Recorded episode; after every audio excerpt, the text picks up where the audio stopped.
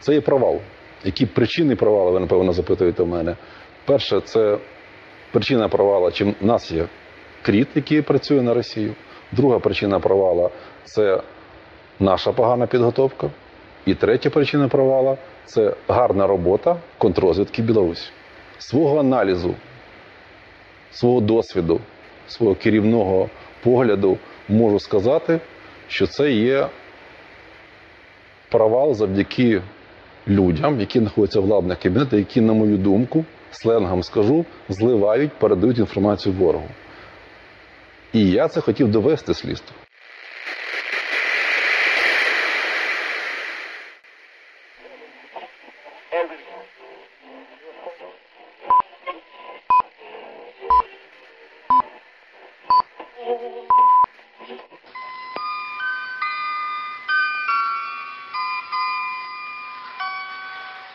Доброго дня, шановні слухачі. В ефірі інформаційна передача на Радіо Епоха.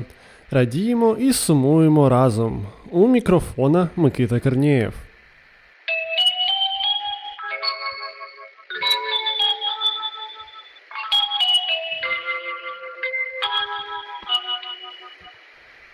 Безумовно, головною новиною минулого тижня став вихід розслідування Белінгкет щодо зірваної спецоперації і затримки російських найманців з ПВК Вагнера. Згідно текстів розслідування, українська розвідка та спецслужби підготували витончений проект. Вони створили фейкову ПВК, набрали туди російських найманців, переважно з досвідом військових дій на Донбасі, та пообіцяли їм нібито справжнє військово-охоронне завдання. Затримати найманців планували на шляху до їх фейкового пункту призначення, дістатися якого необхідно було з пересадкою у Стамбулі. Задум був у тому, що дорогою з Росії через Білорусь до Стамбулу літак з найманцями посадять у Києві через нібито повідомлення про бомбу на борту, яке мало надійти під час перебування літака у українському небі. І тоді українські силовики скористалися б зручним збігом і затримали найманців. Але не сталося так, як гадалося. З Офісу президента України, якому доповідали про хід операції, надійшла команда відкласти відліт з Білорусі на кілька днів, через що вже білоруські силовики скористалися зручним збігом і затримали російських найманців у мінську, тільки для того, щоб передати їх Росії трохи пізніше. Відповідно, відповідальність за зрив операції з українського боку лягає на того, хто ініціював подовжене перебування найманців у мінську. Белінгкет стверджує, що наказ відкласти виліт росіян у офісі президента віддали через те, що буквально напередодні Зеленський досяг домовленості з Росією про так зване перемир'я на Донбасі, і у ОП не хотіли зривати це так зване перемир'я через потенційно сенсаційне затримання російських військових злочинців. Пропозиція про відкладення кульмінації операції надійшла від керівника ОП Андрія Єрмака. Василь Бурба, екс-голова головного управління розвідки та одне з джерел розслідування, підтвердив, що отримав вказівку про відтермінування кінцівки операції від Єрмака. У ключовий день Зеленський був зайнятий і, відповідно, не був доступним для регулярного брифінгу. Але Єрмак на правах довіреної особи передав вказівку президента. Бурба підкреслює, що письмового наказу не було. Окрім цього, Бурба зазначив, що однією з причин провалу операції вважає присутність російського крота серед поінформованих про операцію українців. Окрім того, за словами Бурби, всіх, хто планував спецоперацію по вагнерівцям, звільнили з лав Збройних сил. І хоч після цього саме Єрмак стає головним претендентом на роль винуватця у зриві проекту, не всі поспішають звинувачувати його у державній зраді. Одіозний нардеп від Слуги народу Микола Тищенко заявив, що Єрмак патріот та, цитуємо, на 300% українець. Кінець цитати. На думку Тищенка, казати бруд про Єрмака це і є державна зрада. За кілька днів після публікації розслідування Яніна Соколова, журналістка, яку деякі джерела називають одіозною, оприлюднила документи, які свідчать про підготовку українськими спецслужбами операції затримання найманців ПВК Вагнер. Також ці документи стверджують, що потенційне затримання вагнерівців було перенесено саме за наказом вищого воєнно-політичного керівництва держави. Але скепсису додає той факт, що ці документи Соколовій підкинули на флешці біля робочого офісу кілька днів тому. Але тим не менш, радник голови Офісу президента України Михайло Подоляк розкритикував публікацію цих документів, тому що вважає неправильним розкривати методи та алгоритми роботи власної розвідки. З вище описаного можна зробити висновок, що операція із затримання вагнерівців мала місце. Більше того, вона була ініційована українськими спецслужбами, а президент України та його найближче оточення було у курсі ситуації до самого моменту кульмінації, який, нагадаємо, стався не тоді, не там і не так, як планувалося. Експерти з різких та гучних заяв Радіо Епоха стверджують, що президент, його оточення та спеціально створена тимчасова комісія Верховної Ради брехали про ці події. Загалом головне питання, над яким майже тиждень сидить вся редакція Радіо Епоха на чолі з найвидатнішими експертами з різних питань, постає в наступному. Чи була злита спецоперація наслідком свідомого саботажу на користь Російської Федерації у виконанні президента України чи його найближчого оточення? Чи злив став наслідком банальної декомпетентності, помноженої на небажання втрачати іміджеві позиції на внутрішній та міжнародній сценах? Це питання погане і тим, що народжує цілий ряд наслідкових питань. Наприклад, який з вище описаних сценаріїв власне гірше для України? А також чи можна довіряти президенту України, якщо або він сам є кричуще некомпетентним, або є прихованим колаборантом, або у його оточенні є такі люди. Чи можна це довести, або чи можна довести зворотнє? Кому дзвонити і що робити, доки та коли це буде або не буде доведено? Якби за кожне з питань, на які складно надати відповідь Радіо Епоха отримувало б долар, то наш Патреон, послання на який є в описі, нам би не знадобився. Втім, суспільство, схоже, вже визначилося з першими кроками. У неділю під час акції до Дня Гідності та Свободи відбувся мітинг біля Офісу президента України. Мітингувальники оголосили вимогу звільнити Андрія Єрмака впродовж наступних 10 днів. Якщо цього не станеться, то активісти будуть вимагати імпічмента президента України Володимира Зеленського.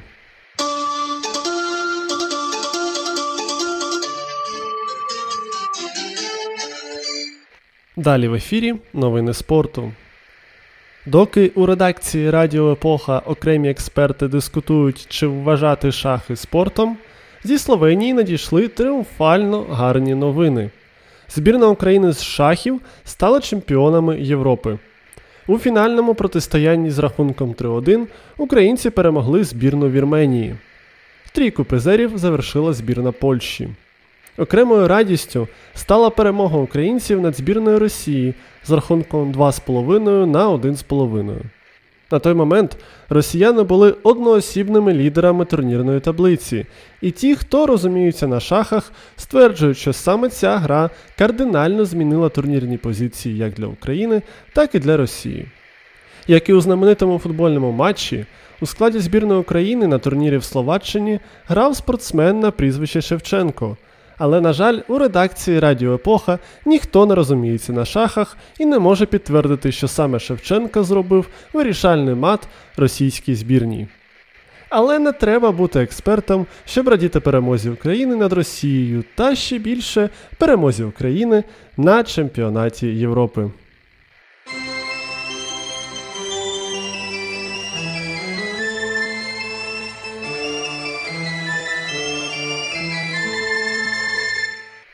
Далі, шановні слухачі, я пропоную радіти приходу у студію нашої запрошеної експертки Катерини Морозової, адже вона поділиться черговими цікавинками. Вітаю слухачів Радіо Епоха. Сьогодні так сталося. абсолютно випадково, що я віщатиму виключно про гроші. Перше у світі біткоін місто буде збудовано в Сальвадорі. Республіці Сальвадор, що в Центральній Америці, планують збудувати біткоін місто.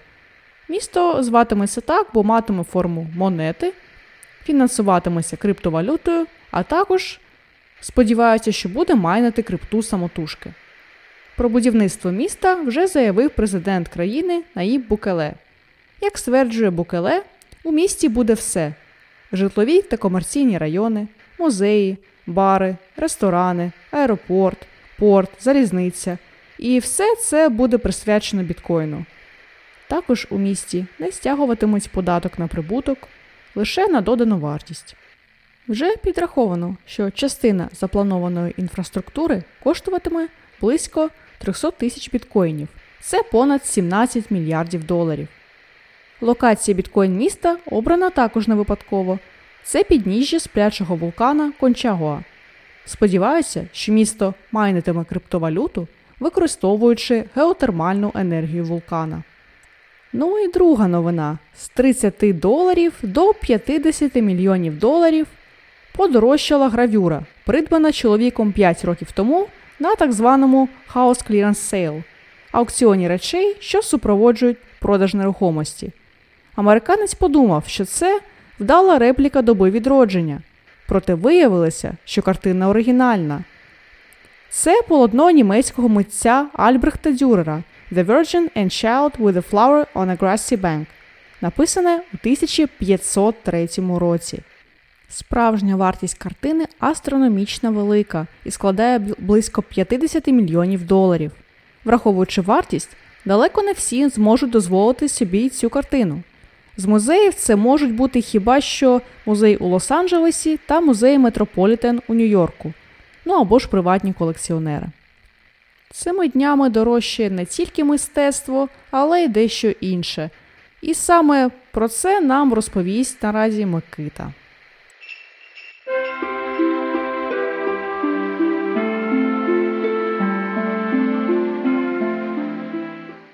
Дякую, Катерину.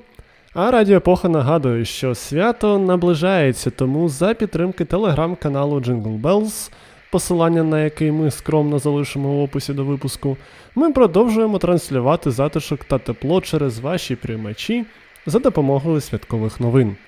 Якщо ви, шановні слухачі, належите до тієї прогресивної частини суспільства, яка зустрічає новий рік, влаштовуючи вечірки у чужому житлі, то цілком можливо вам доведеться запланувати помітні витрати.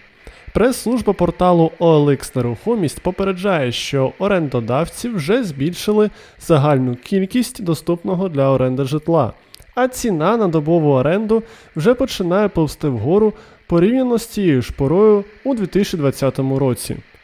Клієнти найбільше цікавляться житлом у Карпатах, але найбільше пропозицій очікувано можна знайти у Києві. Також багато варіантів пропонуються у традиційно туристичних Одесі та Львові. Окремо варто відзначити, що у столиці збільшується пропозиція добової оренди приватних будинків. Послуга зазвичай більш популярна у карпатських регіонах України. Якщо ж ви, шановні слухачі, живете не у столиці, радимо вже задуматися про те, де ви будете зустрічати свята. Але незалежно від того, де саме ви будете знаходитися фізично, не забудьте увімкнути Радіо Епоха. Як і минулого року, ми підіб'ємо підсумки року у затишній студії та поділимося сподіваннями на рік наступний.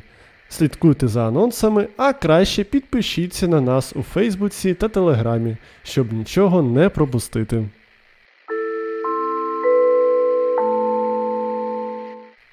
І наостанок подія тижня. 26 листопада 1917 року було засновано Національну хокейну лігу. Під час заснування ліга налічувала 5 команд: Монреаль Canadiens, Монреаль Wanderers, Оттава Senators, Квебек Bulldogs та Торонто Arenas. Планувалося також долучити до ліги армійську команду 228-го батальйону, яка базувалася у Торонто, але її гравців викликали на Першу світову війну. Квебек Бульдокс також не змогли взяти участь у перших двох сезонах ліги через фінансові труднощі, а Монреаль Вондерерс були змушені покинути лігу після шести ігор через те, що їхня домашня арена згоріла під час пожежі. Таким чином, лише три команди грали у перші два роки існування НГЛ. Першим володарем чемпіонського трофею ліги стала команда Торонто Арінас. Впродовж свого більш ніж столітнього існування НГЛ з перемінним успіхом розширювалася, створюючи свої франшизи у багатьох великих містах Північної Америки. І хоч з 32 команд, які грають сьогодні, лише 7 представляють Канаду, саме канадські гравці історично, стереотипно та фактично домінують у лізі. А там, де були канадці, завжди можна знайти українців. Значна кількість видатних хокеїстів має українське коріння. Так, у команді Boston Bruins у 50-х роках минулого століття грала ціла ланка українців Канади: Вік Стасюк, Бронко Хорват і Джонні Буцик. Останні двоє навіть увійшли до зали хокейної слави, де компанію їм складають інші гравці з українським корінням: Воллі Становський, Майк Босі, Біл Мосієнко, Бернард Федерко, Дейл Хаверчук, Дейв Андрійчук, Террі Савчук, Джонні Бовер та Волтер Брода. Савчук, видатний воротар, що грав за Детройт та Торонто, мав прізвисько Ukey, бо за однією з версій пишався своєю історичною батьківщиною. Перший гокеїст-ескімос Джордін Туту також має українське коріння разом з англійським та інуїтським. А найкращий гокеїст усіх часів та народів Вейн Грецький має родичів з Могильова та Підгайців, що у Тернопільській області. Втім, окрім українців Канади, у АНГЛ також грали і українці України. Киянин Дмитро Христич був єдиним, хто брав участь у матчах всіх зірок НГЛ, а інший киянин Руслан Федотенко забив дві вирішальних шайби у фінальній грі фіналу Кубка Стенлі у 2004 році. 13 та 18 років провели у лізі два Олексія Понікаровський та Житник відповідно. Сподіваємося, український хокей досягне такого рівня, що у майбутньому у ОНГЛ знову запалають українські зірки, а можливо навіть суперзірки.